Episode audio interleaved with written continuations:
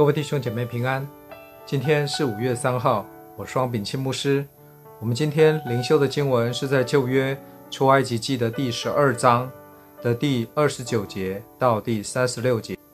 神的话这样说：到了半夜，耶和华把埃及地所有的长子，就是从坐宝座的法老，直到被囚虏在监里之人的长子，以及一切头生的牲畜，尽都杀了。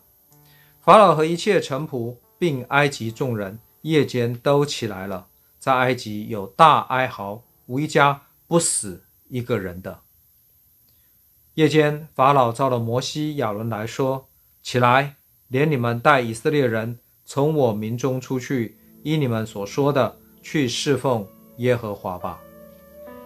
也依你们所说的，连羊群、牛群都带走吧，并要为我祝福。”埃及人催促百姓，打发他们快快出离那地，因为埃及人说：“我们都要死了。”百姓就拿着没有笑的生面，把团面盆包在衣服中，扛在肩头上。以色列人照着摩西的话行，向埃及人要金器、银器和衣裳。耶和华叫百姓。在埃及人眼前蒙恩，以致埃及人给他们所要的，他们就把埃及人的财物夺去了。这是神的话，阿门。那么今天灵修的经文是出埃及记，神降在埃及的十灾当中的最后一灾。那么这一灾使所有的埃及人，不论是谁，每一家都有人死亡，而且死掉的。还不光是孩子，还有大人，只要是头生的就死，连牲畜头生的也死了。这是人类历史中空前绝后的。埃及地一夜之间哀鸿遍野，哭声震天。你可以想见到埃及人的损失有多大。法老王家里面的长子也死了，这位将来要继承王位的王子也死了。法老的哀痛有多大？摩西所警告法老的事情终于发生了。而且是完全按照摩西所说的发生的，但是相对的，以色列人当中平安无事。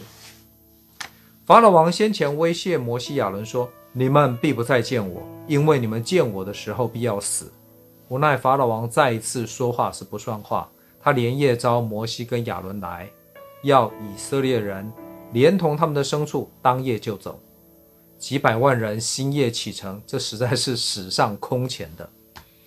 法老不顾颜面这样做，实在不光是因为每一家都有人死，他们的损失无法估量，更是因为这后面还有一个更大的恐惧：如果再这样子下去，可能有更多的人会死，因为埃及到处都在说我们都要死了。埃及人终于认识到以色列人的神，他们要以色列人速速离去，以色列人离去。他们才有望得以存活。当然，以色列人早就准备好了，他们的衣服、鞋子都穿好了，连杖也都在手上。他们果然连夜离开他们世代居住了四百三十年的为奴之地埃及。不过，他们不是像逃犯一样的离开，他们是以胜利者的姿态离开的。神使以色列人在埃及人的眼中蒙恩。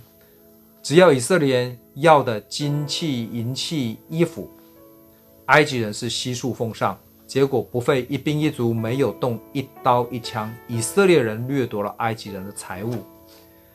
耶和华的军队就这样子高歌离开了埃及地，留下埃及人在惊惶痛苦当中，特别是法老王。那么与先前的九灾比较起来，神击杀了埃及人的长子、牲畜的头生等。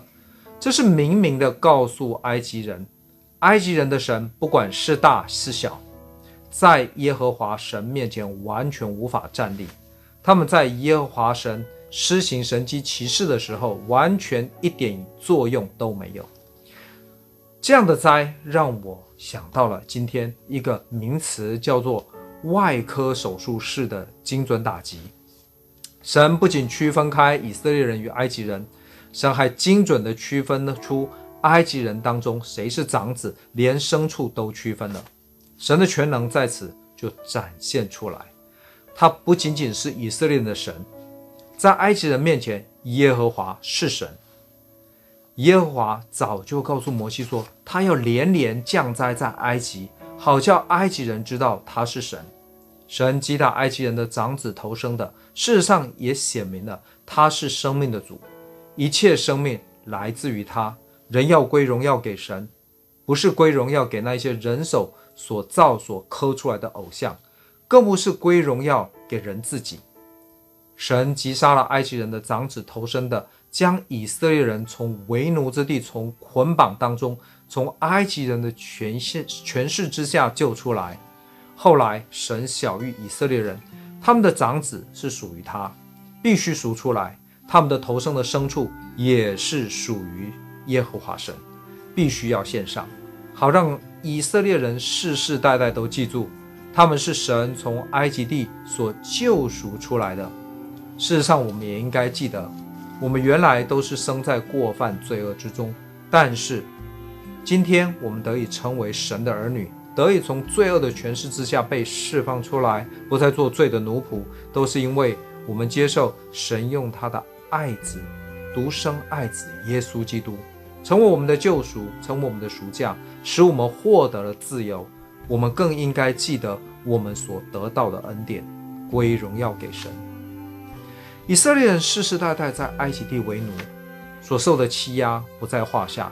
但是，当耶和华神晓諭摩西的时候，神说要将以色列人按他们的军队从埃及领出来。这句话。当然，我们可以说，以色列是按着他们的支派、家族有次序的离开埃及。虽然这些以色列人奴隶再怎么样看起来都不像军队，再加上他们的妇女小孩随行，还有他们的牛羊，这样的队伍怎么样看都不像是我们印象中的军队。但是不要忘记，当以色列人离开埃及的时候，他们不是低头偷偷摸摸的走。他们是以掠夺者的姿态离开的。想想，在战争当中，当然是只有胜利的一方可以向他的仇敌进行掠夺。神不只使埃及人让以色列人离去，还是双手奉上金银财宝，请他们离去。